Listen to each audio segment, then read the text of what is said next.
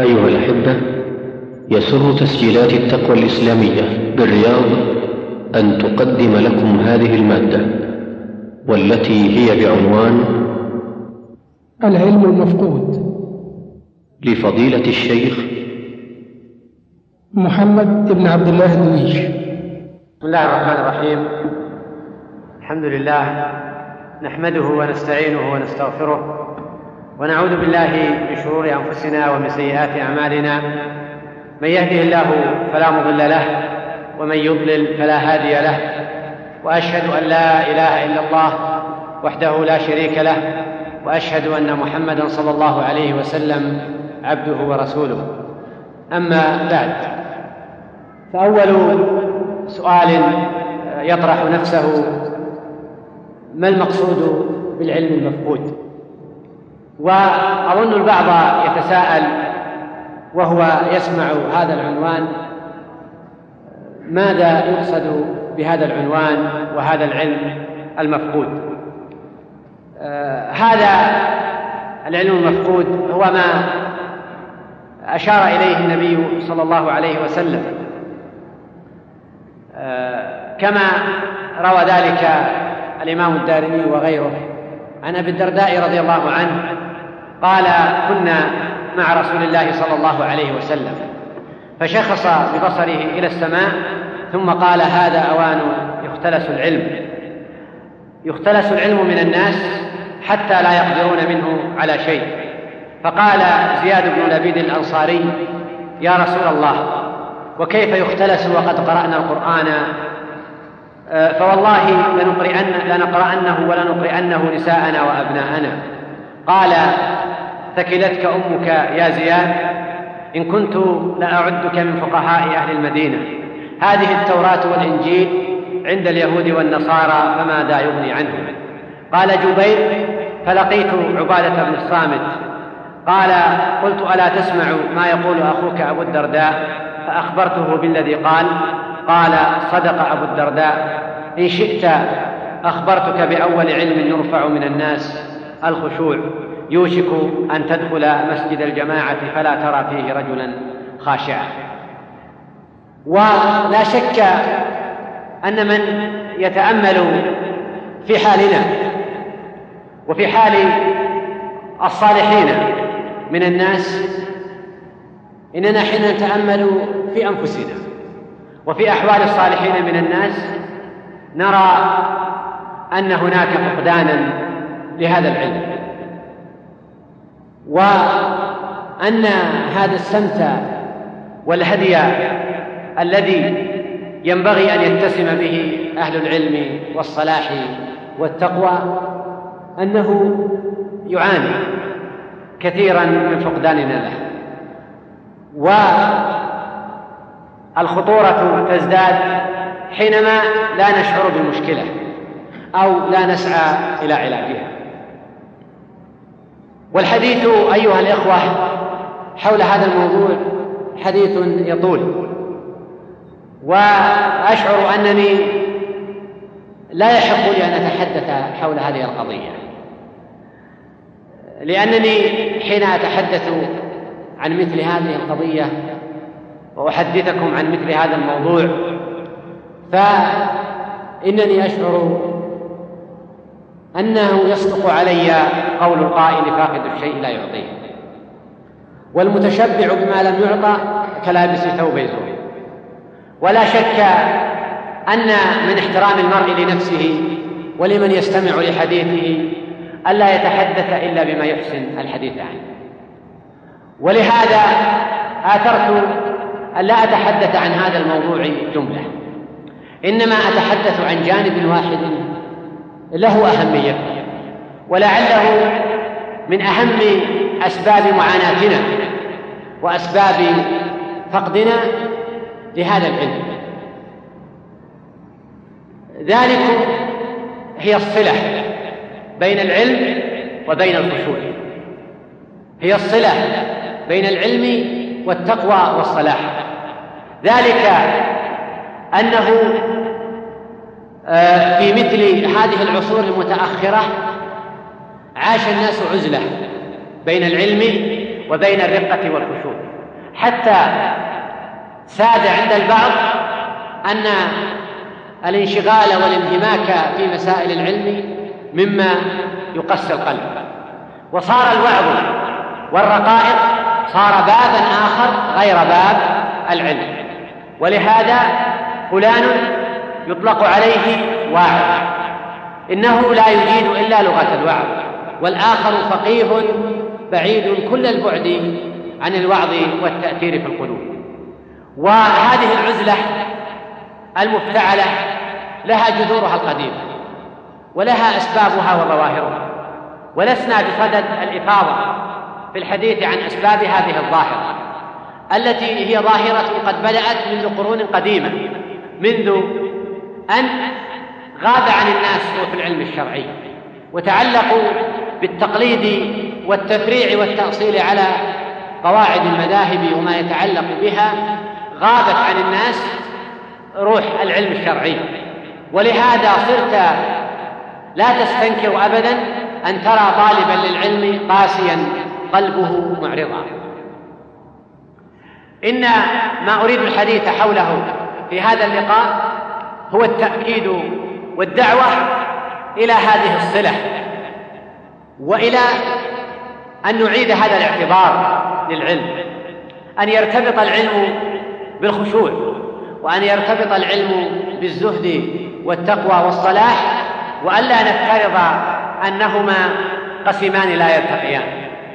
نعم قد يوجد من الناس مثلا من يجيد الوعظ والتأثير في القلوب أكثر من غيره وقد يوجد من الناس من يجيد التفريع والتأصيل في مسائل العلم أكثر مما يجيد تحريك القلوب لكن هذا ينبغي أن يكون ضمن دائرة التخصص لا دائرة التناقض.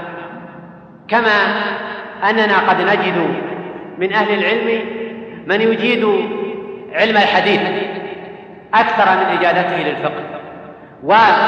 ومن تكون إحاطته بالتفسير أكثر من إحاطته بعلم الأصول والمعتقد. إلى غير ذلك من التخصصات. حين تكون القضية باب تخصص واهتمام فالأمر لا غبار عليه مع التأكيد على القدر المشترك الذي لا بد منه. هنا وهناك.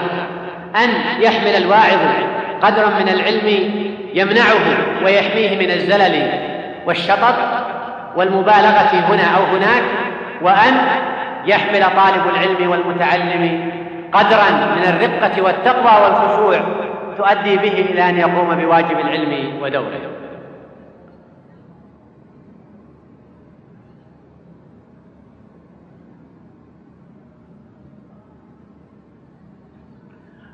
ولعل من أمارة ذلك أنك حين تلقي نظرة على واقع التعليم الآن التعليم الشرعي في بلاد المسلمين. التعليم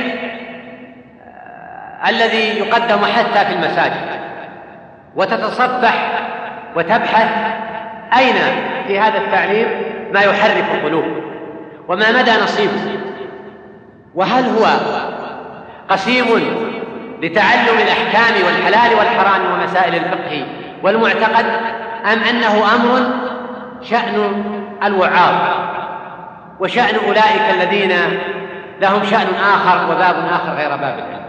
أما حين تنتقل إلى التعليم النظامي في الكليات الشرعية في العالم الإسلامي فإنك لا تكاد أن ترى لمثل هذا العلم أثرا. لا تكاد أن ترى لمثل هذا العلم أثرا.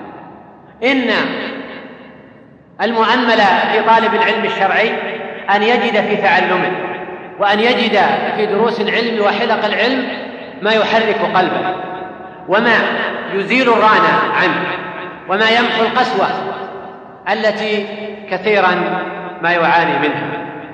وإن وإننا حين نطالب بهذا المطلب تدفعنا لذلك أمور عدة.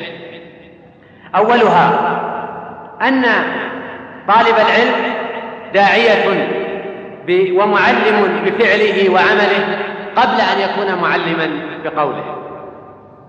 إن طالب العلم وهو يسعى لنشر الخير والعلم لدى الناس لا يقف دوره على مجرد تبليغ المسائل بقوله بل يجب أن يرى الناس ذلك من خلال سلوكه وسمته ولهذا يقول أبو العالية رحمه الله كنا إذا أتينا الرجل لنأخذ عنه أي لنأخذ عنه مسائل العلم نظرنا إلى صلاته فإن أحسن الصلاة أخذنا عنه وإن أساء لم نأخذ عنه.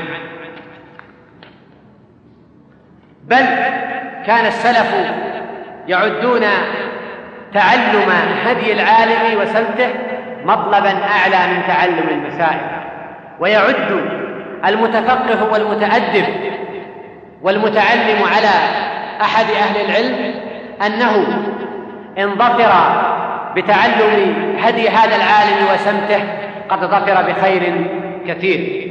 ولهذا يقول إبراهيم كنا نأتي مسروقا فنتعلم من هديه ودله.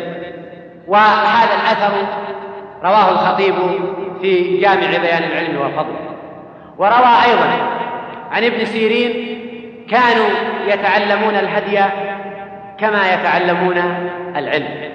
نعم كانوا يعنون بتعلم الهدي والسمت والخشوع والصلاح تماما كما يعنون بتعلم العلم.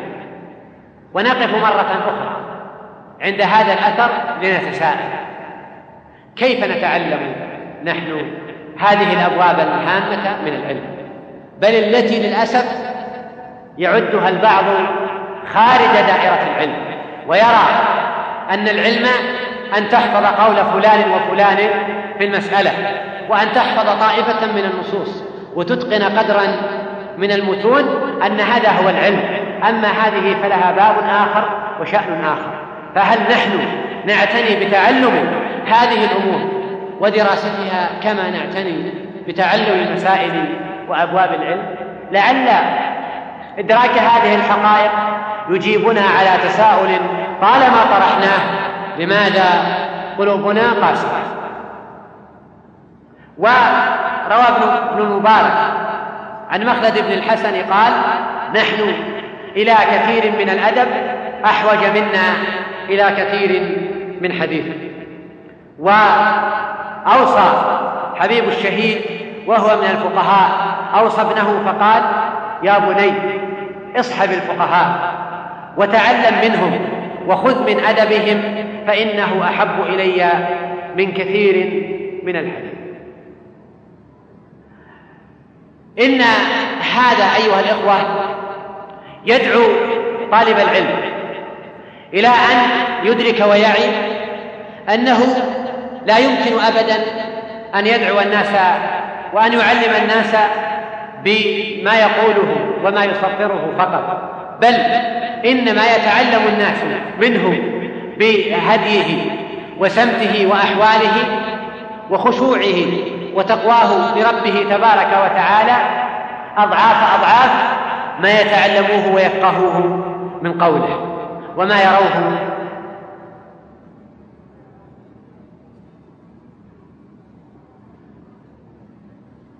وما يرونه من حاله فإنه أعظم أثرا مما يسمعونه من مقاله. ولا شك أن العلم حين لا يكون وسيلة وخطوة للتعليم والدعوة ونشر الخير فإنه يصبح ترفا وتكثرا ويصبح وسيلة لأن يكون حجة على العبد يوم القيامة حين يسأل عن علمه ماذا عمل به. الأمر الثاني أن هناك عوائق تعترض طالب العلم. وهي عوائق تعترض الناس أجمع لكنها في شأن طالب العلم آكد فهي أخطر وأعظم أثرا عليه. وهذه العوائق لن يستطيع أن يتجاوزها طالب العلم إلا حين يعنى بتعلم هذا الباب وهذا العلم المفقود. من هذه العوائق الإعجاب بالنفس. وهذا عافانا الله وإياكم عنوان الضلال وبداية الشطر وليس أدل على ذلك من أن الشيطان قد طرد من رحمة الله تبارك وتعالى حين أعجب بنفسه واستكبر. إن تعلم المرء للعلم وإدراكه لمسائل يشعر أن الناس من من حوله لا يدركونها. ويشعر أن الناس يسألونه وينصتون إذا تحدث ويقدرونه إن هذا مدعاة لأن يصاب بالعجب وأن يدخل في نفسه ما يدخل وحين لا يأخذ نفسه بزمام التقوى وخشية الله تبارك وتعالى والإقبال عليه عز وجل فإن هذا العلم سيكون من أعظم الأبواب للعجب والغرور عافانا الله وإياكم. ولهذا يقول الغزالي حول العجب يقول والقلب بيت هو منزل الملائكة ومهبط أثرهم ومحل استقرارهم والصفات الرديئة مثل الغضب والشهوة والحقد والحسد والكبر والعجب وأخواتها كلاب نابحة فأنى فأنى تدخله الملائكة وهو مشحون بالكلاب. وكما أخبر النبي صلى الله عليه وسلم عن جبريل أن الملائكة لا يدخلون بيتا فيه كلب.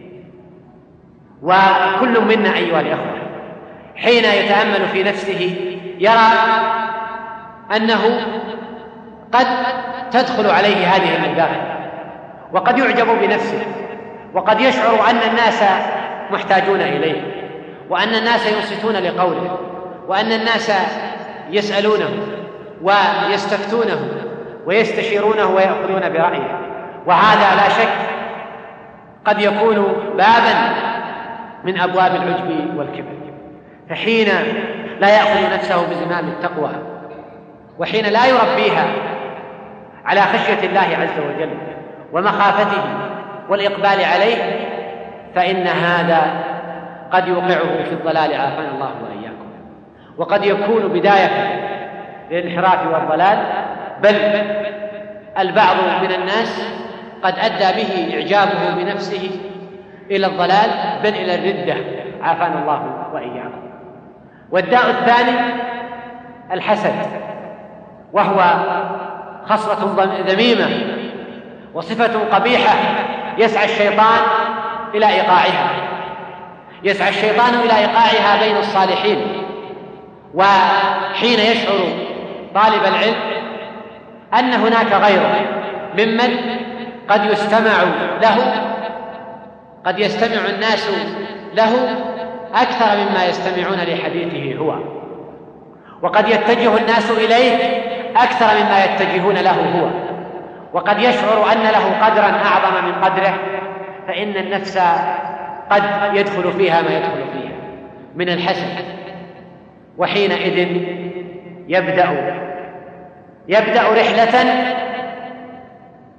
مع الشيطان تقوده إلى إثارة الشحناء والبغضاء وتقوده إلى تلمس المعايب والنقائص عند فلان والطعن فيه. والحديث عنه بحجة الغيرة والحماية للدين وليس الأمر إلا أنه رأى أن له منزلة أكثر مما له من المنزلة. ولهذا صارت هذه المنزلة التي يسلم فيها المرء من الحسد صارت منزلة عالية قل من يطيقها. يحدثنا عن ذلك أحد أصحاب النبي صلى الله عليه وسلم حين بشر النبي صلى الله عليه وسلم رجلا بالجنة فتلمس عمله وفتش فلم ير فيه كثير صيام وصلاة إلا أنه يبيت وليس في قلبه شيء على أحد من المسلمين. قال تلك التي لم المدخل الثالث الهوى والهوى حين يستحكم بصاحبه يريه يريه الحق باطلا والباطل حقا والمعروف منكرا والمنكر معروفا. ولهذا أخبر تبارك وتعالى أن الجنة لا يستحقها إلا أولئك الذين سلموا من الهوى. فأما من خاف مقام ربه ونهى النفس عن الهوى فإن الجنة هي المأوى. وأخبر تبارك وتعالى أن هناك من الناس من اتخذ إلهه هواه وأضله الله على علم. أرأيت أو قرأت في التاريخ يوما من الأيام أن رجلا نصب تمثالا يعبر عن الهوى فصار يركع ويسجد له. أم أن القضية أن الهوى صار قائدا للمرء فما يدعوه الهوى إلى فعله يفعله وما يدعوه إلى تركه يتركه. وما اخطر الهوى معشر طلاب العلم. ما اخطر الهوى على الصالحين. إنه يري المرء الحق باطلا ويريه الباطل حقا حتى ترى هذا المرء يسارع في الصد عن سبيل الله ويسارع في الفتنة بين المسلمين وهو يعتقد أنه يحمل الغيرة على دين الله. وليس يصدق على هؤلاء أعظم من قوله تبارك وتعالى. قل هل ننبئكم بالأخسرين أعمالا الذين ضل سعيهم في الحياة الدنيا وهم يحسبون أنهم يحسنون صنعا؟ إنهم أولئك الذين خاب سعيهم وضل سعيهم وهم يظنون أنهم بذلك يحسنون الصنع وأنهم بذلك يعبدون الله عز وجل بهذا الضلال. عافانا الله وإياكم. ولهذا صار أصحاب الأهواء من أبعد الناس عن التوبة والإنابة.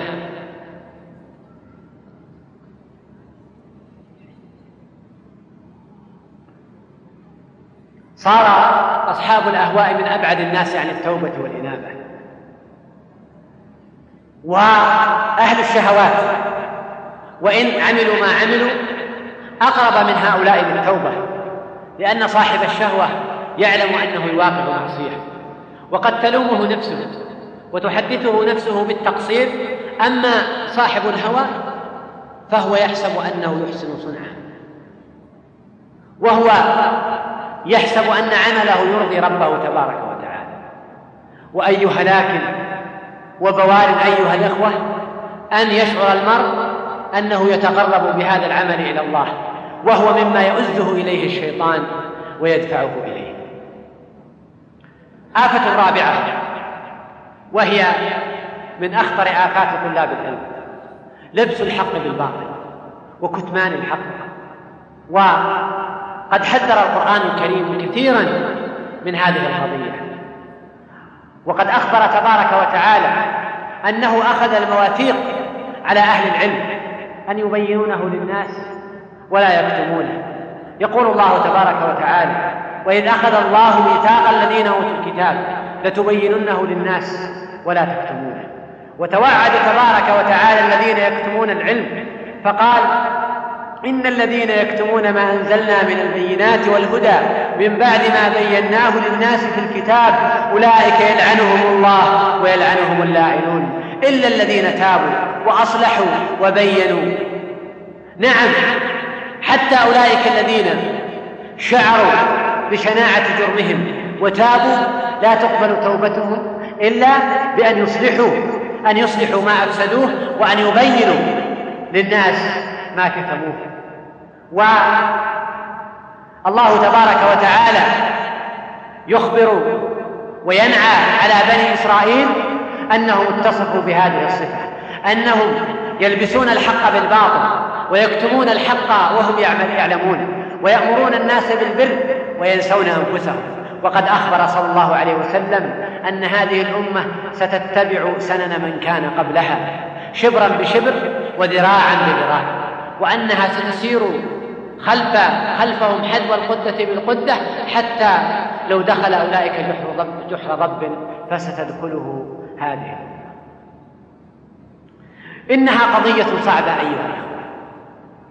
نعم إن تحصيل العلم يفرض على من يحصله واجبا ويفرض عليه دورا أن يبين هذا العلم وأن يقول هذا العلم وأن يبينه للناس وأن لا يكتمه. وقد أخذ النبي صلى الله عليه وسلم الميثاق على أصحابه وبايعهم على ذلك. والبيعة لا تكون إلا على أمر ذا بال. كما يحكي أولئك الذين شهدوا هذه البيعة. بايعنا رسول الله صلى الله عليه وسلم على السمع والطاعة في العسر واليسر والمنشط والمكره وعلى أثرة علينا وعلى أن لا ننازع الأمر أهله وعلى أن نقول بالحق حيث كنا لا تأخذنا في الله لومة لائم. وأولئك الذين يكتمون العلم قد توعدهم تبارك وتعالى. توعدهم تبارك وتعالى بالوعيد الشديد يوم القيامة بأنهم لا خلاق لهم في الآخرة ولا يكلمهم الله ولا ينظر إليهم يوم القيامة ولا يزكيهم ولهم عذاب أليم. وأخبر صلى الله عليه وسلم أن من سئل عن علم فكتمه ألجم يوم القيامة بلجام في النار. فما الذي يعصم طالب العلم من هذا المسلك؟ وما الذي يعين طالب العلم على القيام بهذا الواجب إلا حين يتربى على تقوى, تقوى الله تبارك وتعالى وخشيته فتهون الدنيا لديه ويهون شأن الناس لديه فلا يقدم ولا يرى إلا مرضاة ربه تبارك وتعالى. الآفة الخامسة من الآفات التي قد تدخل على طالب العلم التوصل بالعلم إلى الأغراض والمكاسب الشخصية. نعم أيها الأخوة إن العلم قد يتيح للمرء علوا وبروزا أمام الناس. وقد يتيح له فرصا لا تتاح لغيره. فحين لا يتقي ربه تبارك وتعالى قد يجعل هذا العلم سلما لتحصيل هذه المكاسب ولهذا يتوعد الله تبارك وتعالى أولئك الذين يجعلون العلم وسيلة لتحصيل الثمن العاجل. إن الذين يكتمون ما أنزل الله من الكتاب ويشترون به ثمنا قليلا أولئك ما يأكلون في بطونهم إلا النار ولا يكلمهم الله يوم القيامة ولا يزكيهم ولهم عذاب أليم أولئك الذين اشتروا الضلالة بالهدى والعذاب بالمغفرة فما أصبرهم على النار ولله در الجرجاني رحمه الله حين قال يقولون لي فيك انقباض وإنما رأوا. رجلا عن موقف الذل احكما أرى الناس من داناه وهان عندهم ومن أكرمته عزة النفس أكرما. ولم أقض حق العلم إن كان كلما بدا طمع صيرته لي سلما أأشقى به غرسا وأجنيه ذلة. إذا فاتباع الجهل قد كان أحزما. ولو أن أهل العلم صانوه صانهم ولو عظموه في النفوس لعظما ولكن أهانوه فهان ودنسوا محياه بالأطماع حتى تجهم. ولهذا كان السلف يوصون طالب العلم في مقتبل طلبه للعلم أن يحفظ هذه الأبيات. لما فيها من المعاني لما فيها من تربية النفس على البعد عن السعي لهذه الأغراض الدنيئة أيها الإخوة ليس المقصود هنا تعداد الآفات التي يمكن أن يقع فيها طالب العلم إنما هذه أمثلة تدل على ما سواها ونماذج تذكر بأخواتها فما السبيل لتجاوز هذه الآفات؟ وما الطريق لاجتنابها؟ وهل نحن نعلم طالب العلم ما يكون له وسيلة لتجاوزها؟ وهل نحن نعنى بإعطاء طالب العلم الأداة التي تعين على ذلك؟ أم أننا نعطيه العلم ونهمل هذا العلم الذي لا يؤدي العلم الآخر ثمرته بدونه؟ إن هذه الآفات أيها الإخوة إنما تنشأ وتترعرع في تلك القلوب التي فقدت الخشوع وفقدت التقوى وفقدت الصلاح. الأمر الرابع والمؤيد الرابع صفات أهل العلم في القرآن. لقد جاء الحديث في كتاب الله تبارك وتعالى كثيرا عن الخشوع والتقوى ومخافة الله تبارك وتعالى وهي صفات أولى من يتصف بها حملة العلم وحملة كتاب الله تبارك وتعالى وهي آيات كثيرة ولن نتحدث عن هذه الآيات. إنما نريد أن نشير فقط إلى الآيات التي يربط فيها القرآن بين العلم وبين خشية الله تبارك وتعالى. فما هي صفات أهل العلم في كتاب الله عز وجل؟ إنهم أولئك الذين يسجدون لله ويخشعون ويبكون حين يسمعون آياته. كما قال تبارك وتعالى قل آمنوا به أو لا تؤمنوا. إن الذين أوتوا العلم من قبله إذا يتلى عليهم يخرون للأذقان سجدا ويقولون سبحان ربنا إن كان وعد ربنا لمفعولا ويخرون الأذقان يبكون ويزيدهم خشوعا. إن هذا أيها الإخوة ليس أمرا خاصا بهذه الأمة وليس هديا خاصا بها بل هو شأن الذين أوتوا العلم في الأمم السابقة. إن الذين أوتوا العلم من قبله هذه حالهم حين يسمعون آيات الله تبارك وتعالى. إن هذه الآيات ليست صفة للمتقين وليست صفة للخاشعين إنما هي صفات لأهل العلم. ولهذا ينبغي أن يعنى طلاب العلم وأهل العلم بتحقيق هذه الصفات في نفوسهم. لهذا قال عبد الأعلى التيمي رحمه الله من أوتي من العلم ما لا يبكيه لخليق ألا يكون أوتي علما ينفعه. لأن الله نعت العلماء ثم قرأ القرآن إن الذين أوتوا العلم إلى قوله يبكون. وهذا الأثر رواه الإمام الدارمي. والعلماء هم أهل الخشية لله تبارك وتعالى. إنما يخشى الله من عباده العلماء. والعلماء هم الذين يقنتون لله سجدا وقياما ويحذرون عذابه ويرجون رحمته. أمن هو قانت آناء الليل ساجدا وقائما يحذر الآخرة ويرجو رحمة ربه. قل هل يستوي الذين يعلمون والذين لا يعلمون إنما يتذكر أولو الألباب. فلنقف أيها الإخوة عند هذه الآيات. ونتمعن فيها. إنها صفات لأهل العلم. إنها صفات للذين يعلمون. إذا فشرط أساس من شروط طالب العلم أن يتصف بهذه الصفات.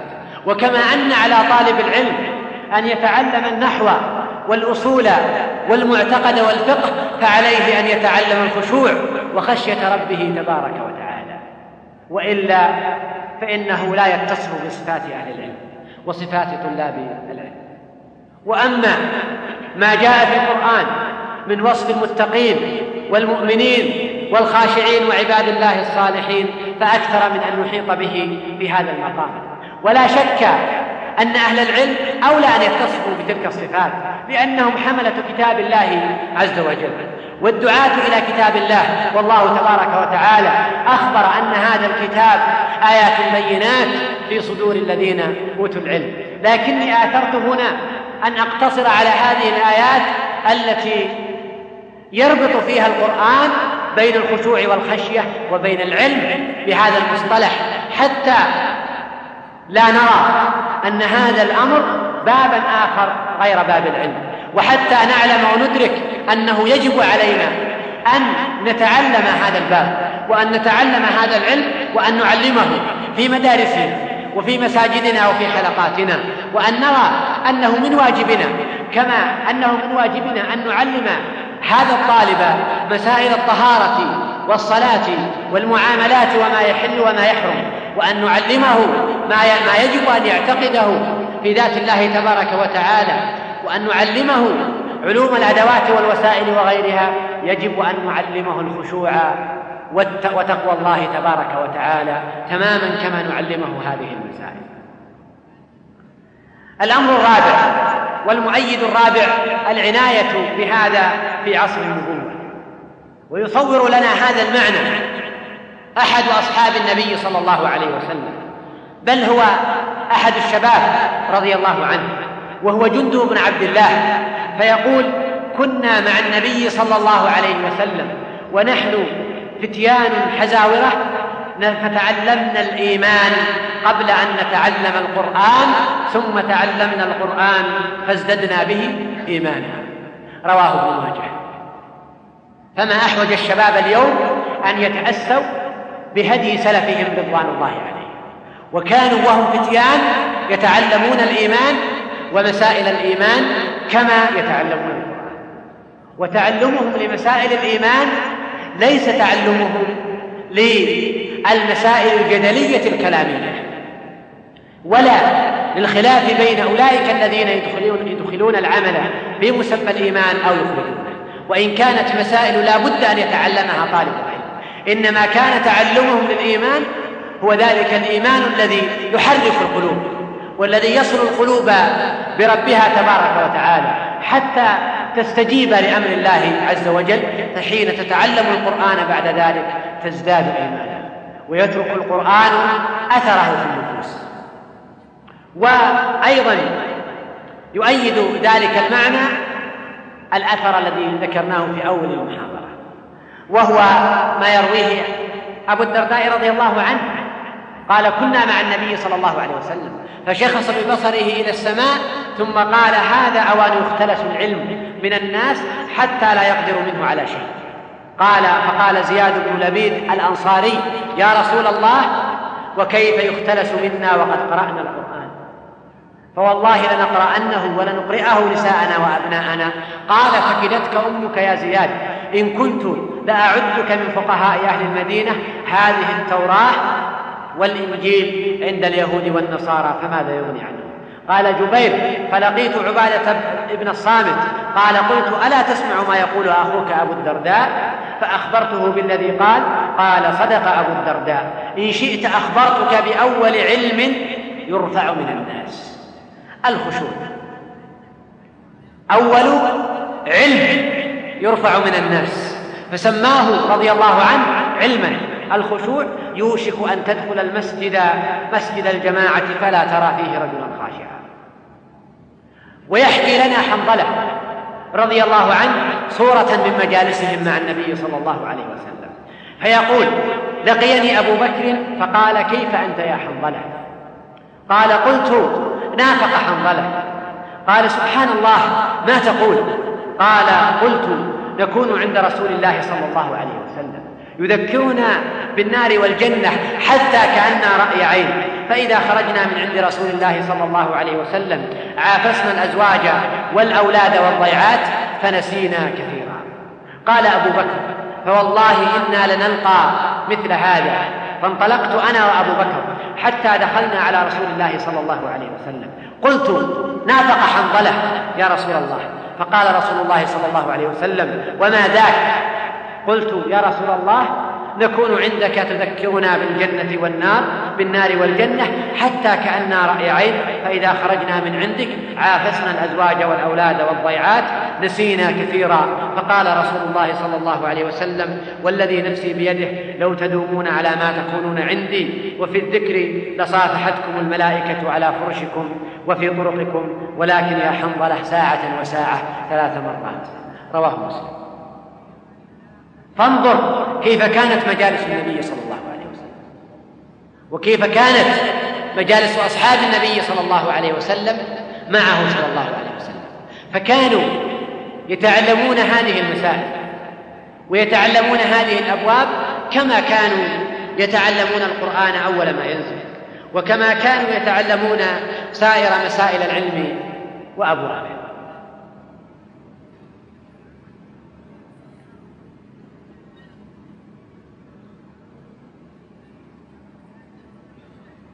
فقد كان أيها الإخوة كان العلم هكذا في عصر النبوة. ولم يعرف عصر النبوة هذا الفصل المقيت بين العلم والخشوع. فيصبح هذا بابا وذاك باب آخر. هذا له فئة وذاك له فئة أخرى. الأمر الخامس والأخير عناية السلف بهذا الأمر.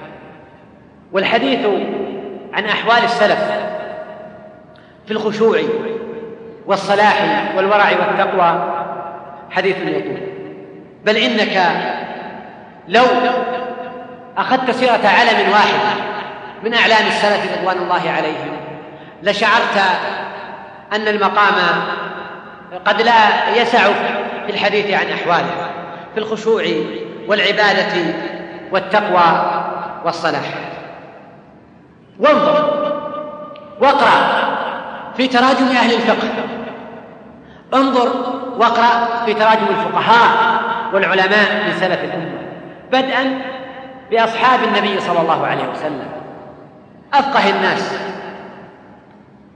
عبد الله بن مسعود وابن عمر رضي الله عنه وأبو موسى وزيد بن ثابت وابن عباس ومعاذ وغيرهم وغيرهم من أصحاب النبي صلى الله عليه وسلم. وانتقل إلى الحسن وإلى سفيان وإلى أيوب وإلى مكحول وإلى غيرهم. وانتقل إلى الليث وإلى ابن سيرين ومالك وأبي حنيفة والشافعي وأحمد وغيره وانتقل حتى إلى من تلاه فاقرأ في سيرة ابن قدامة وابن الجوزي وابن حجر وغيرهم وغيرهم من أهل العلم. وانظر كيف كانت حاله في العبادة والتقوى والصلاح. وأنت حين تتأمل في سير البعض فقد ترى أن المأثور عنه في أبواب الزهد والرقائق أضعاف أضعاف المأثور عنه في مسائل الفقه والحلال والحرام. وهذا يعني أن السلف رضوان الله عليهم لم يكونوا يعرفوا هذا الفصل ولم يكونوا يعرفوا هذه الهوة المفتعلة بين هذا العلم وبين مسائل الحلال والحرام وسائر أبواب العلم والفقه. وها هي طائفة من أقوال سلف الأمة وهي كثيرة. من أرادها فليرجع إلى مظانها مما صنفه أهل العلم في أبواب أدب العالم والمتعلم. أو صنفه أهل الحديث في أبواب العلم. لكني أشير إلى طائفة يسيرة من النقول عنها ولن أشير أيها الإخوة إلى أخبارها في الخشوع والصلاح والتقوى ولا إلى ما قالوه في ذلك. إنما سأقتصر على ما نقل عنه من الربط بين العلم والخشوع لأن هذا هو موضوع حديثنا وإن كانت جميع أقوالهم وأحوالهم تعتبر دليلا على ذلك. لأن أولئك هم حملة العلم وهم أهل العلم. فإذا كانت حالهم كذلك فإن هذا يعني أنه هكذا ينبغي أن يكون أهل العلم وينبغي أن يكون طلاب العلم.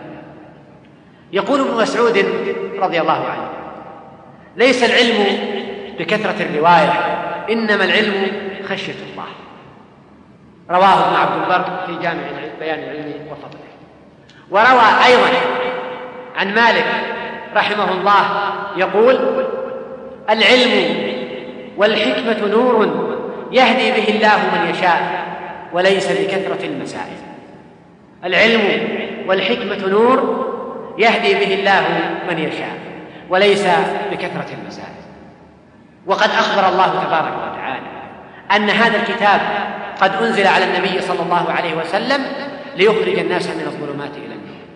كتاب أنزلناه إليك لتخرج الناس من الظلمات إلى النور بإذن ربهم إلى صراط العزيز الحميد الله ولي الذين آمنوا يخرجهم من الظلمات إلى النور. نعم إن العلم وسيلة لتخرج الناس من الظلمات إلى النور من ظلمات الجهل إلى نور العلم ومن ظلمات الهوى والتعصب والحقد والحسد إلى نور سلامة الصدر والقلب وصفائه. ويقول مالك أيضا فيما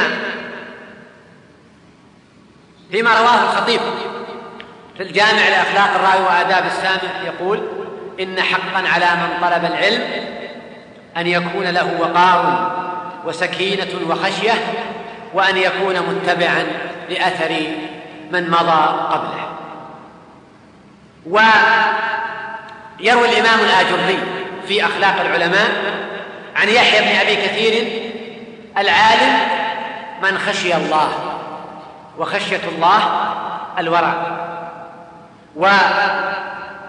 وروى الإمام الدارمي عن سعد بن إبراهيم أنه قيل له من أفقه أهل المدينة؟ قال أتقاهم لربه وينقل لنا الحسن رحمه الله ينقل لنا فيما رواه ابن عبد البر والآجري عنه وصفا دقيقا لأحوال السلف. يقول إن كان الرجل إذا طلب العلم لم يلبث أن يرى ذلك في تخشعه وبصره ولسانه ويده وزهده. وإن كان الرجل ليطلب الباب من أبواب العلم فيعمل به فيكون خيرا له من الدنيا وما فيها لو كانت له فجعلها في الآخرة. إن كان الرجل إذا طلب العلم لم يلبث أن يرى ذلك في تخشعه وبصره ولسانه ويده وزهده إذن فالقضية ليست مجرد أحوال أحوال ارتقى إليها بعض سلف الأمة وليست مجرد أقوال أثرت عن بعضها إنما هو سلوك كان سائدا عند السلف رضوان الله عليهم فكان أن يبدأ الرجل في طلب العلم حتى ترى هذه الأحوال لديه.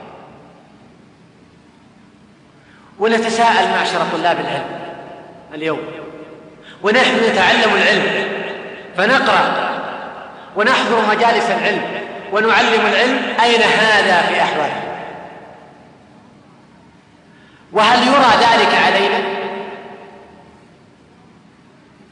أترون أن هذا عيبا في العلم؟ أترون أن العلم لا يرقق القلوب؟ أم أن لنا شأنا مع العلم؟ ومع طلب العلم غير شأن السلف رضوان الله عليه وأن فقدنا هذا الأمر وهذا الجانب لذلك أصبحنا نتعلم العلم ونتعلم أبواب العلم ونحصل المراتب العالية والشهادات العالية ونحن من أقسى الناس قلوبا. أسأل الله أن يرزقنا وإياكم رقة القلب وخشيته تبارك وتعالى.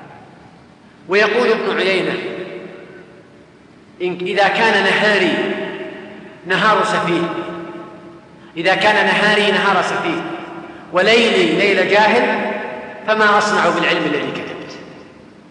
إذا كان نهاري نهار سفيه وليلي ليل جاهل فما أصنع بالعلم الذي كتبت.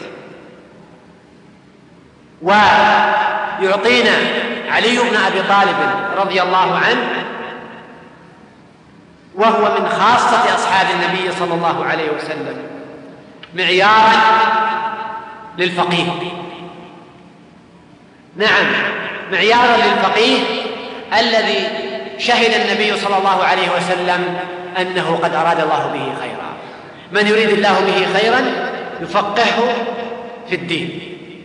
والذي دعانا إليه دعانا إليه القرآن فلولا نفر من كل فرقة منهم طائفة ليتفقهوا في الدين ولينذروا قومهم إذا رجعوا اليهم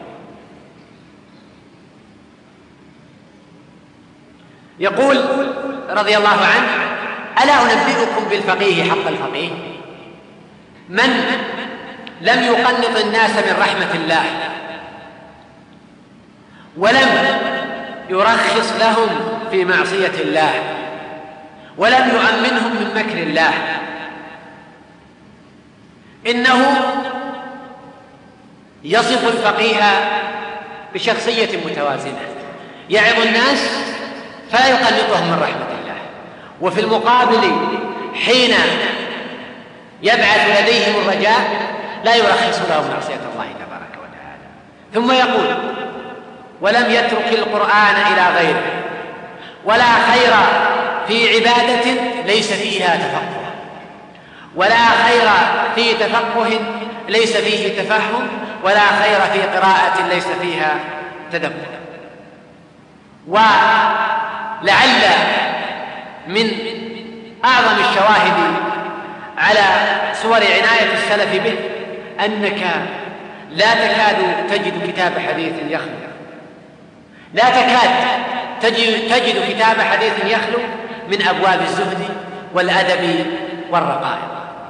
بل صنف العلماء مصنفات خاصة في ذلك في أدب طالب العلم وأدب العالم والمتعلم ويتحدثون فيها كثيرا عن مثل هذه الجوانب.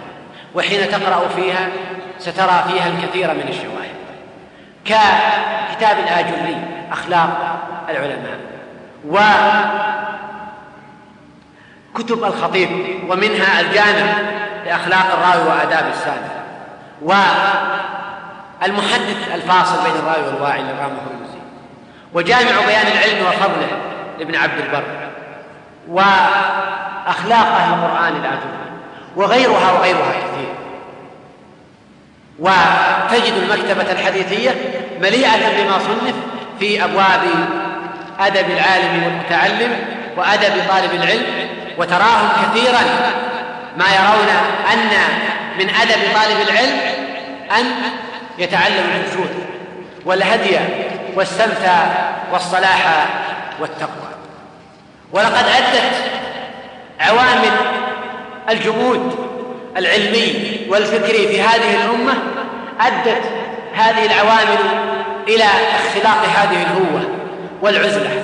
حتى صارت أحوال الرقائق والزهد خاصة بطائفة من الناس. وصار تعلم المسائل خاصا بطائفة من الناس.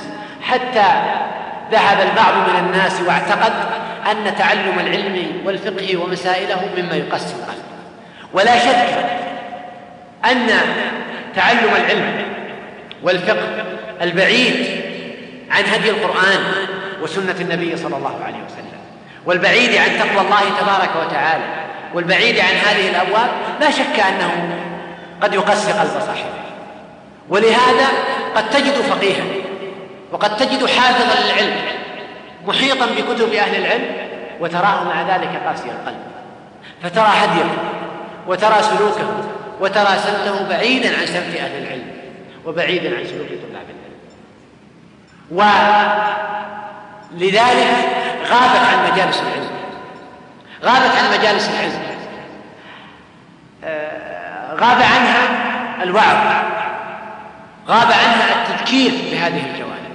بل حتى أصبح الطلاب في حلقات العلم يشعرون أن الشيخ حينما يستطرد مذكرا وواعظا أنه قد أخذ منحا آخر غير منح التعليم وأنه ربما أضاع عليهم جزءا من هذا الوقت الذي يحتاجون فيه إلى أن يعرفوا ماذا قال فلان وفلان في هذه المسألة.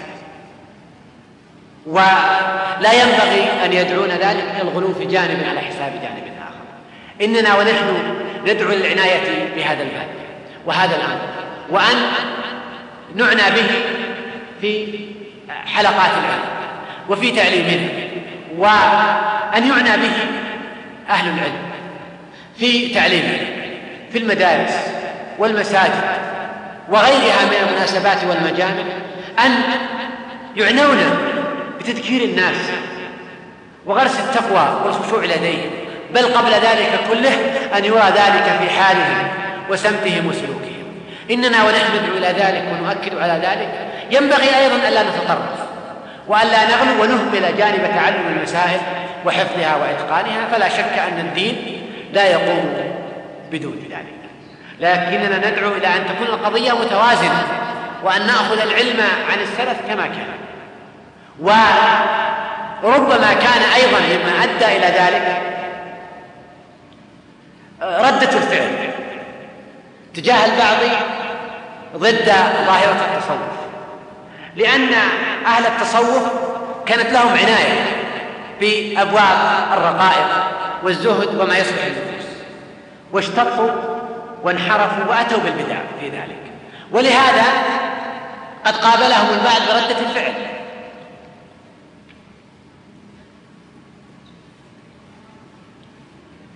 فصاروا يبتعدون عن هذه المسائل. ولهذا قد يفتقد الناس فعلا ما يحرك القلوب وقد يشعر الناس أنهم قد يفتقدون عند طلبة العلم الصادقين البعيدين عن الانحراف والزلل ما يحرك القلوب ويثيرها. ولماذا يكون تحريك القلوب؟ ولماذا يكون التأثير على النفوس قاصرا على أولئك؟ على أهل البدع تظنون أنهم أتقى لله وأخشى لله ابدا. لكن قد يكون أصابنا ما أصابنا من ردة الفعل فأصابنا بعض الجفاف في ذلك. فنحن أيها الإخوة أحوج ما نكون إلى أن نعيد في هذا الأمر وزنه. ولعلي أن أشير إلى نقاط عاجلة مختصرة حول هذا الأمر. أن نعنى أولا بربط العلم بمصادره الأصلية بالكتاب والسنة. فهي تحرك القلوب. للأسف أنك ترى الكثير من الناس لا يعد القرآن علما. ولا يعد تعلم القرآن من تعلم العلم. بل يرى أن تعلم العلم أن يحفظ هذا المتن وأن يتقنه وأن يحفظ هذه الأقوال قول فلان وفلان من الناس.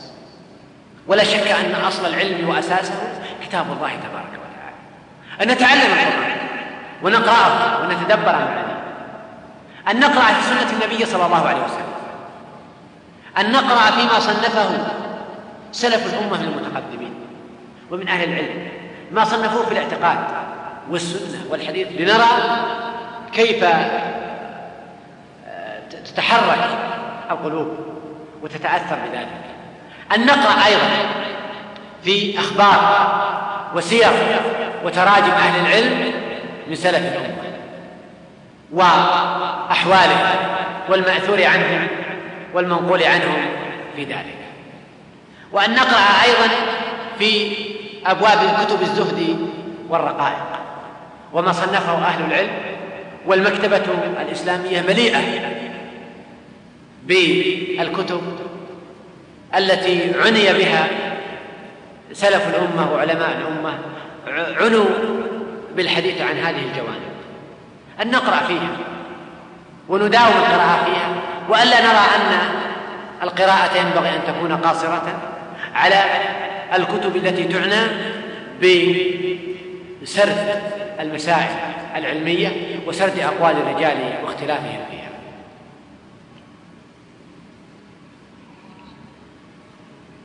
وأخيرا لن يتم الأمر ونحن نشعر أن هذا شيء والعلم شيء آخر. فحينما نشعر أن قضية الخشوع والهدي والصلاح والتقوى باب وأن العلم باب آخر فلن يتحقق لنا هذا الأمر. إلا حينما نعتبرها شيئا واحدا. وجزءا لا يتجزأ. ونرى ان أن تعلم هذه الأمور جزء لا يتجزأ وأنه مطلب أساس كما أن طالب العلم لا يستقيم علمه حين لا يتعلم النحو أو لا يتعلم الحديث أو لا يتعلم الفقه والاعتقاد فكذلك لا يستقيم أمره. ولهذا على شأن منهج التلقي في العلم.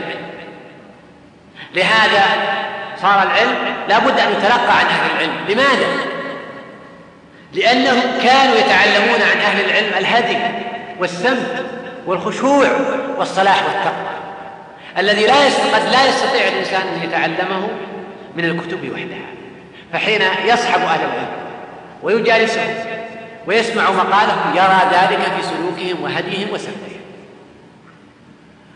أسأل الله عز وجل أن يرزقنا وإياكم العلم النافع والعمل الصالح وأن يحبب إلينا الإيمان ويزينه في قلوبنا. إنه سميع مجيب. هذا والله أعلم. صلى الله وسلم على نبينا محمد. وسبحانك اللهم وبحمدك.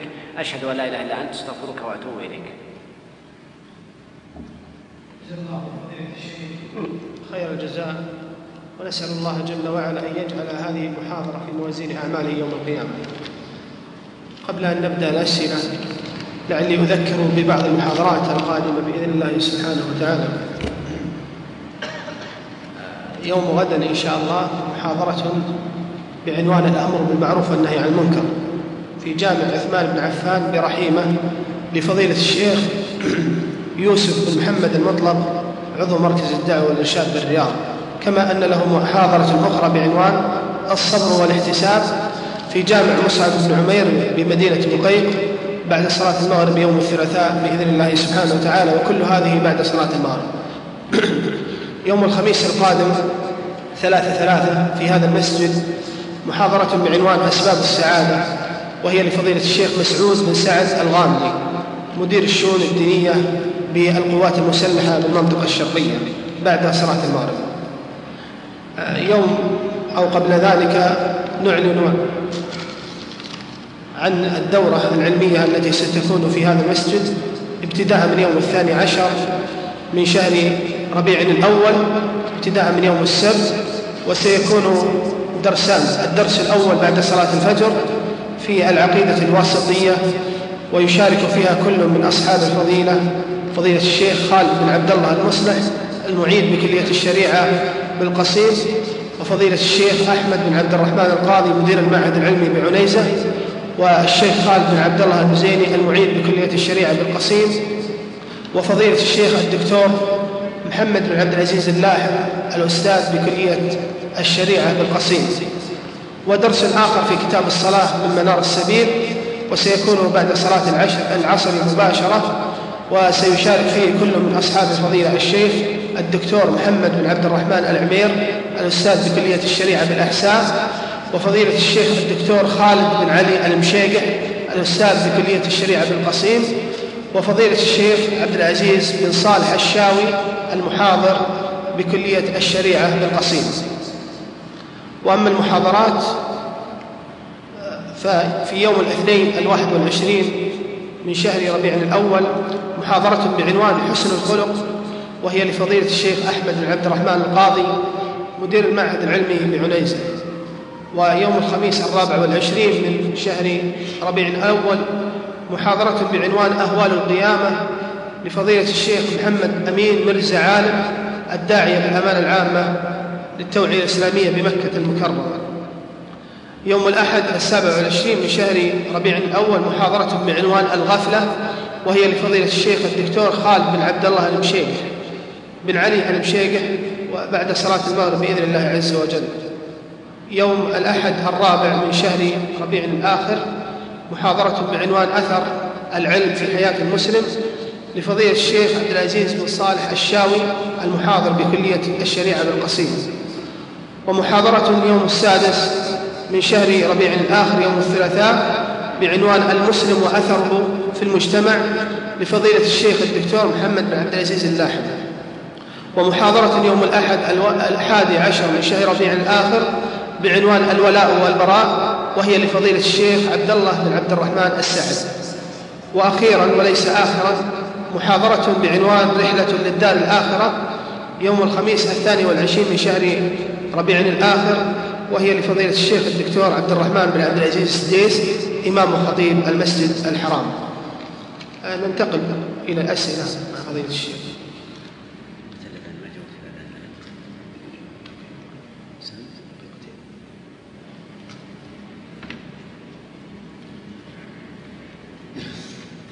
آه، يقول السائل ألا ترى أن من أسباب وجود تلك التفرقة أو الانفصام في شخصية طالب العلم بين الخوض في مسائل الفقه والحديث؟ وقال فلان ورجح فلان ونحو ذلك وبين الخشوع والرقائق كما ذكرتم هو رغبة الإبداع في التخصص ولا شك أن هذا مطلوب. فحين يتخصص طالب السنة والحديث في هذا التخصص لا بد أن يسخر أوقاته في الحفظ والمراجعة ومعرفة أسماء الرجال ومذاهب الأئمة والتفتيش في الكتب والمطالعة الدائمة فيطغى ذلك على شخصيته أو طالب الفقه في معرفة مذاهب الأئمة الأربعة وملازمته كتب الفقه فمن هنا حين يغرق كل واحد في آه، تخصص ما ويطغى وقته على هذه الأمور فيقول هناك فئة أخرى يعني من صغار الطلبة أو ممن لم يتخصص هذه التخصصات الشائكة التي هي بحاجة إلى تفتيش وبحث دائم ولعلك توافقني على ذلك. لا والله ما أوافقك على ذلك. آه، يعني هو صحيح قد قد يحتج البعض بذلك. قد يحتج بهذه الحجة. ولعل الآخر يقصد سياق الحجة ولا يقصد التأييد على ذلك. لكن يعني ماذا نريد من إنسان يحفظ مسائل العلم ويتقنها ثم بعد ذلك لا يملك ما يضبط يعني هذا العلم يحتاج إلى إلى ما إلى ما يجعله يؤدي الدور الحقيقي. لأن العلم يا إخوة إما أن يكون خيرا على المرء وللناس وإما أن يكون وبالا لأنه حين يملك حين حين يتسلل الهوى والشهوات والأغراض إلى طالب العلم فإنه يصبح وسيلة لإضلال الناس. ويصبح وبال على نفسه وعلى المجتمع. ويهدم هذا الرجل أكثر مما يهدم غيره. ولهذا فحين نفتقد هذه المعاني ونفتقد هذه الأمور فإنه مدعاة إلى تسلل هذه الأدوار. ثم بيننا وبينك يا أخي كتاب الله عز وجل. بعيد عن هذا كله هذه صفات أهل العلم. وهذه صفات العلماء في كتاب الله عز وجل. فمن لم يتصف بها فقد نقص. وفقد صفة مهمة من صفات أهل العلم. فالقرآن والسنة وأقوال سلف الأمة الذين برعوا في, في, في العلم وبرعوا في هذه المسائل كلها ناطقة بأن العلم لا ينفصل عن هذه القضية ولا ينفصل عن هذه الحقيقة. فهذا الأمر بيننا وبينك مما يؤسف يا أنك تجد في العالم الإسلامي ونحن حينما نتحدث عن أي قضية لا ينبغي أن نكون إقليميين. تجد في العالم الإسلامي كثير من من حملة الشهادات العليا في التخصصات الشرعية تجده مظهره الشرعي غير ملتزم يعني طبيعي جدا لو تدخل جامعة في العالم الإسلامي أنك تجد أستاذ في الشريعة أو أستاذ في السنة أو وبحر فعلا في الاطلاع في المسائل تجده مظهره الشرعي بعيد عن الإسلام الشرعي تجده حالق لحيته تجده مسلم تجده لا يؤدي الصلاة مع الجماعة لا يحافظ عليها. لماذا نشأ هذا نشأ فعلا الفصل بين هاتين القضيتين نشأ وإذا كانت هذه يعني صورة متطرفة صورة شاذة فإننا لا نقبل أيضا بالصورة الأخرى التي فيها انحراف وإن كان لا يصل إلى مثل هذا الحد ومثل هذا القدر فلا يليق أبدا بأي حجة أن نلغي هذا الأمر. بل نعتبر أن هذه قضية ما هي قضية تخصص. مطلب أساسي لكل طالب علم. لا لا يسوغ أن يخلفه أبدا. كما أن هناك علوم مما هي بالنسبة لطالب العلم. مطلب فرض عين ومما هي لا لا يسقطها التخصص. كذلك هذا الأمر من أهم الأمور. نعم يعني قد يكون التخصص في في هذا الباب في جانب إبداع الإنسان وقدرته على التأثير على الناس بشكل أكبر. وهذا موجود حتى عند السلف يعني قد يوجد وجد عند السلف مثلا من يكون في الوعظ أكثر تأثيرا من غيره. هنا يأتي من جانب التخصص. أن, أن نلغي هذا وأن نفتقده لا نحن افتقدنا القدر الواجب الذي لا يستقيم علم الإنسان آه، بدونه.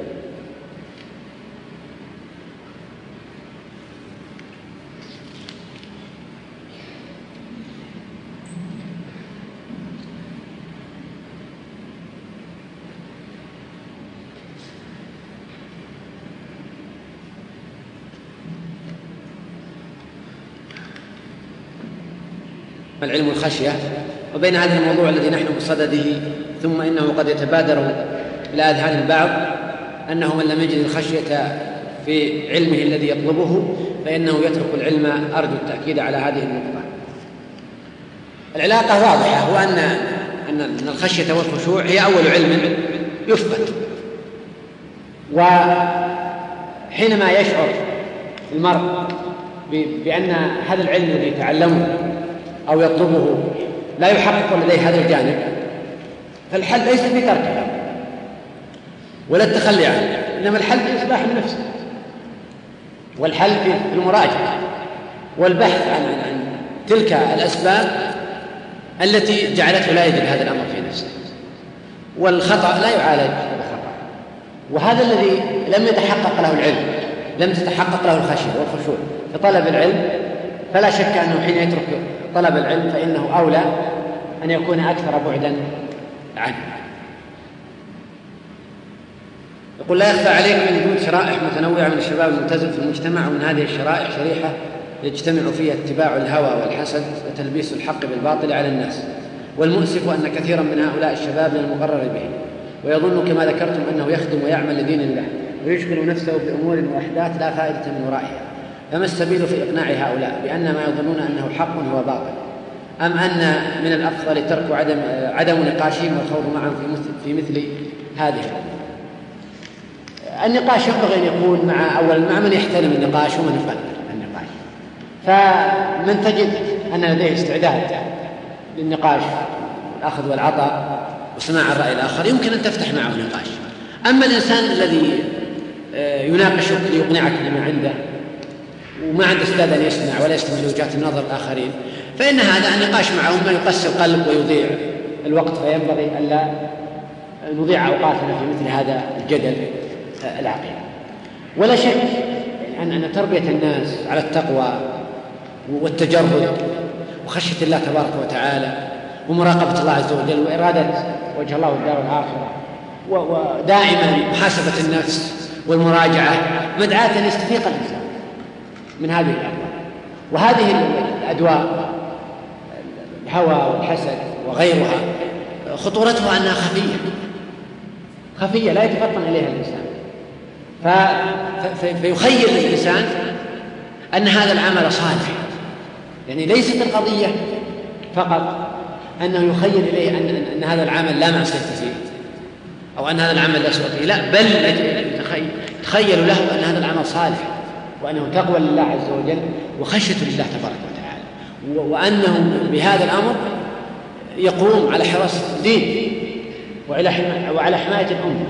وهو يثير الفتنة ويصد الناس من سبيل الله عز وجل. عافانا الله وإياكم أقول حينما يكون هذا الأمر خفيا فإنه يصبح صعب يعني تعرف الإنسان إليه لكن حين يتقي الله ويقبل على الله عز وجل فإن الله تبارك وتعالى يعين الإنسان ولهذا كان النبي صلى الله عليه وسلم يدعو ربه تبارك وتعالى أن يريه الحق حقا ويرزقه اتباعه وأن يريه الباطل باطلا ويرزقه اجتنابه ويقول صلى الله عليه وسلم اللهم رب جبريل وميكائيل وإسرافيل فاطر السماوات والأرض عالم الغيب والشهادة. أنت تحكم بين عبادك فيما كانوا فيه يختلفون. اهدني المختلف فيه من الحق بإذنك إنك تهدي من تشاء إلى صراط مستقيم. لماذا هذا الدعاء الذي يتكرر كثيرا؟ بل يدعو المسلم فيه ربه تبارك وتعالى كل يوم مرات ومرات. دعاء الله الهداية. وسؤال الله الهداية. لماذا يتكرر ذلك؟ لأن الإنسان قد يلتبس عليه الحق وقد يرى الحق باطلا والباطل حقا فالعناية بإصلاح القلوب والتجرد لله عز وجل وسؤال الله الهداية تبارك وتعالى ومحاسبة النفس والمراجعة مما يعين الإنسان بإذن الله عز وجل على تجاوز هذه الأبواب. الخطيرة والموفق والمعصوم من عصمه الله تبارك وتعالى. يقول هذه قصة أحب أن تذكر بها الناس يروى عن بعض المشايخ أنه كان يبكي في درس النحو ثلاث مرات أثناء ذكر الأمثلة من كتاب الله وكلما ذكر آية بكى ونحن حالنا والله المستعان. ما نحن لا لا نفتش عن حال الآن من يبكي في درس النحو من, من, من يعظ الناس أن يتحرك قلبه ليست القضية فقط على على البكاء ثم يعني إن البكاء والخشوع هو خطوة لخشوع القلب وتقوى الله لما بعده. وأيضا ينبغي أن لا يكون هذا مجرد هو النهاية. وأن لا يكون الإنسان مثل الذين جاءوا أباهم عشاء يعني قد يبكي الإنسان وحتى قد يتأثر تأثر صادق غير غير مصطنع. لكن أحيانا ينتهي أثره. فالخشوع والتقوى ينبغي أن يرى أثرها على المرء في هذه الأحوال ثم أثرها أيضا بعد ذلك. ينبغي أن ينتقل الإنسان في عمله. وفي صلاح قلبه وتجرد قلبه وخشوعه لله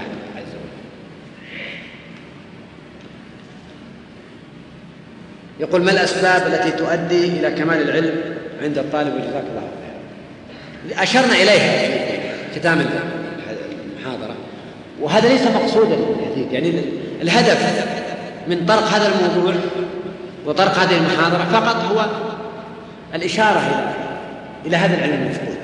والإشارة إلى الربط بين القضيتين يعني إلى أن إلى أن قضية الخشوع والخشية قضية لا تنفصل عن العلم وعن طلب العلم. أما وسائل العلاج وتحقيق ذلك فهذا يحتاج إلى حديث آخر حديث مستقل. وأشعر يعني وكان في الذهن أن أتحدث حول هذه القضية لكن أشعر أن سيضطرنا إلى أحيانا يعني الاختصار وحذف بعض القضايا. و... وأنه يمكن أن نكتفي بأن يكون هدفنا من الحديث حول هذه القضية التنبيه وإثارة الاهتمام بهذه القضية. لكن أشرت باختصار في نهاية الحديث إلى أن العناية بالقرآن والسنة وأحوال السلف وأخبارهم والقراءة في كتب الرقائق والآداب مما يعين الإنسان على ذلك والحرص على العبادة والاستزادة منها وتقوى الله عز وجل. يقول إنني أرغب طلب العلم ولكن الأوقات لا تساعدني لكوني مرتبط بوظيفة. فمثلا الدورة التي تقام بعد صلاة العصر لا تساعد طلبة العلم بالحضور. لكونهم مرتبطين بوظائفهم نرجو إرشادنا كيف نعمل أولا أنا ملاحظة على الأخ الساعد يعني يقول الدورة لا تساعد طلبة العلم الحضور لكونهم مرتبطين بوظائفهم. بعد العصر أنا أتصور أن أكثر طلبة العلم آه، يعني ما هم مرتبطين بوظائفهم بعد العصر. ممكن الأخ مثلا وغيره لكن يبدو أن أن, أن هذا الوقت وقت مناسب. في الإجازة ثم وقت صلاة العصر حتى الموظف يعني اللي اللي يكون مرتبط بوظيفة في الصباح يستطيع أن يأتي بعد العصر. لكن أيضا يعني أبواب العلم وطرقه قد لا تتيسر لكل إنسان وكل الظروف. وإذا أغلق عليك هذا الباب فأمامك باب آخر. يعني هذه بعد العصر ما تناسب. لكن أنا سمعت في الإعلان ظاهر في دورة بعد الفجر. وأكد الأخ هذا. أظن بعد الفجر تناسب وإذا كان جاد بحريص ينام مبكر ثم يحضر هذه الدورة بعد الفجر وخاصة الآن الوقت طويل بعد الفجر يعني إلى إلى وقت الدوام. فهذا برنامج مناسب للناس وحينما الإنسان يرسم لنفسه أهداف يجب أن يكون واقعي. يعني الأخ اللي منشغل مثلا بوظيفة. تأخذ عليه وقت طويل من النهار. أو منشغل بتخصص مثلا يتطلب عليه متابعة حين يطمح لطلب العلم يجب أن يطمح للقدر المناسب مع مع موقعه مع طبيعته. ولا يتصور مثلا هو أنه ينبغي أن يكون مثل طالب العلم الآخر متفرغ اللي يدرس مثلا في كلية شرعية ومتفرغ وعنده إجازات وعنده وقت ولا عنده ارتباطات يعني ينبغي أن يكون طموحك أنت. وبرنامجك اللي ترسمه لنفسك يتناسب مع ظروفك. بحيث تكون واقع. وإلا حينما تطمح أن تكون مثل فلان مثلا أو أن تحفظ كل هذه الدروس التي يحضرها فلان آه، أو ان تحفظ ما يحفظ فلان فإنك قد تشعر ان طلب العلم بالنسبة لك مستحيل فتترك. لكن يعني لماذا نجعل إنه ما فيه إلا خيار رقم واحد أو خيار رقم اثنين؟ في خيار رقم ثلاثة. يعني إذا لم يتيسر لك أن تتفرغ وتحصل العلم وتنبغ فيه وهذا مطلوب. على الأقل حصل من العلم. ما يسمح لك وقتك فيه وظروفك وقدراتك وامكاناتك ولا أظن أن أحد سيضيق وقته تماما عن تحصيل ولو شيء من من أبواب العلم والاستزادة منها. حين يداوم على قدر يسير فانه سيحصل إن شاء الله خيرا كثيرا. ثم أيضا أعرف أن هذه الدروس تسجل.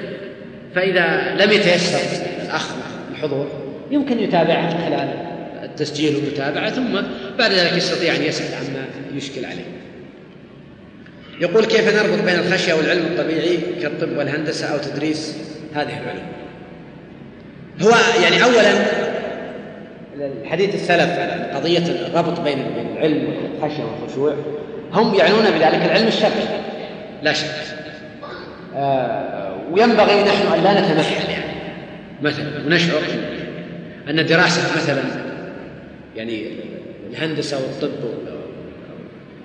تعلم مثلا علوم الطيران أو دراسة الأدب في الأدب الأوروبي أو الأدب في العصور المتتابعة أو النقد أو غيرها من الأبواب أو دراسة النحو وما يتعلق بأنه سيجعل الإنسان يعني مدعاة الخشية والخشوع. لا وهذا لا يعني أيضا تسفيف أهل هذه التخصصات والدراسات. والأمة تحتاج تحتاج إلى هذه التخصصات. فالقضية الأولى أن أن قضية يعني الربط بين قضية العلم والخشية والخشوع وأن العلم مدعاة الخشية والخشوع إنما هو في العلم الشرعي. الأمر الثاني أن هذا لا يعني أيضا أن أصحاب هذه التخصصات والدراسات ينبغي أن أن تكون قلوبهم كالحجارة وأشد قسوة. لا ينبغي أن يعتني بتخصصه وعمله ويهتم فيه ويبدع فيه وينفع الناس. وأنا لا أدعو أبدا يعني أصحاب هذه التخصصات لا أدعوهم إلى أن يهملوها وأن يبدأ الإنسان ينشغل في قراءات مثلا أخرى على حساب تخصصه فيصبح غير نافع في المجال الذي هو فيه. الأمة تحتاج إلى أن تستغني عن أعدائها. وتحتاج إلى أن أن, تكون النموذج آه، فعلا أمام الأمم بأنها أمة. أخرجها الله تكون أمة خير أمة للناس وأمة تحمل هداية للناس. وما لم نكن أمة مستغنية عن أعدائها ما لم نكن أمة بارزة وقدوة للناس في كل المجالات فإننا لن نستطيع أن ننشر ديننا للناس ولن نستطيع أن نقوم بهذا الدور والواجب الشرعي الذي أوجب الله عز وجل. لكن على الإنسان الذي كان في مثل هذا العمل وهذا الموقع أن يسعى إلى إلى ما يرقق قلبه في مجالات أخرى من خلال مثلا قراءة القرآن والقراءة في كتب الرقائق والآداب آه، وقد يوجد هذا النموذج في جانب آخر. خذ لي مثلا اللي يأمرون بالمعروف عن المنكر. رجال الهيئات قد يتطلب عملا نزول الأسواق والدوران فيها والذهاب فيها. وهذا لا شك مدعاة لأن يرى من المناظر والمشاهد ما يصيب بلادة الإحساس أحيانا. يعني كلما اعتاد الإنسان رؤية المنكرات مهما كان يصيب بلادة إحساس وقد يصيب قسوة وقد لكن هل نترك هذا العمل؟ الذي هو من أعظم الأعمال لأجل هذا الاعتبار لا. لكن يجب أن يعمل ثم يسعى إلى علاج ما يجده في نفسه من من خلال وسائل العلاج وأبواب العلاج آه، الأخرى. آه، نكتفي بهذا القدر من هذه الأسئلة وأسأل الله عز وجل أن يمن علينا وعليكم بصلاح قلوبنا وأعمالنا إنه سميع مجيب وأن يرينا الحق حقا ويرزقنا اتباعه ويرينا الباطل باطلا ويرزقنا اجتنابه وأن يحبب إلينا الإيمان ويزينه في قلوبنا إنه سميع مجيب. هذا والله أعلم. وصلى الله وسلم على نبينا محمد. وسبحانك اللهم وبحمدك أشهد أن لا إله إلا أنت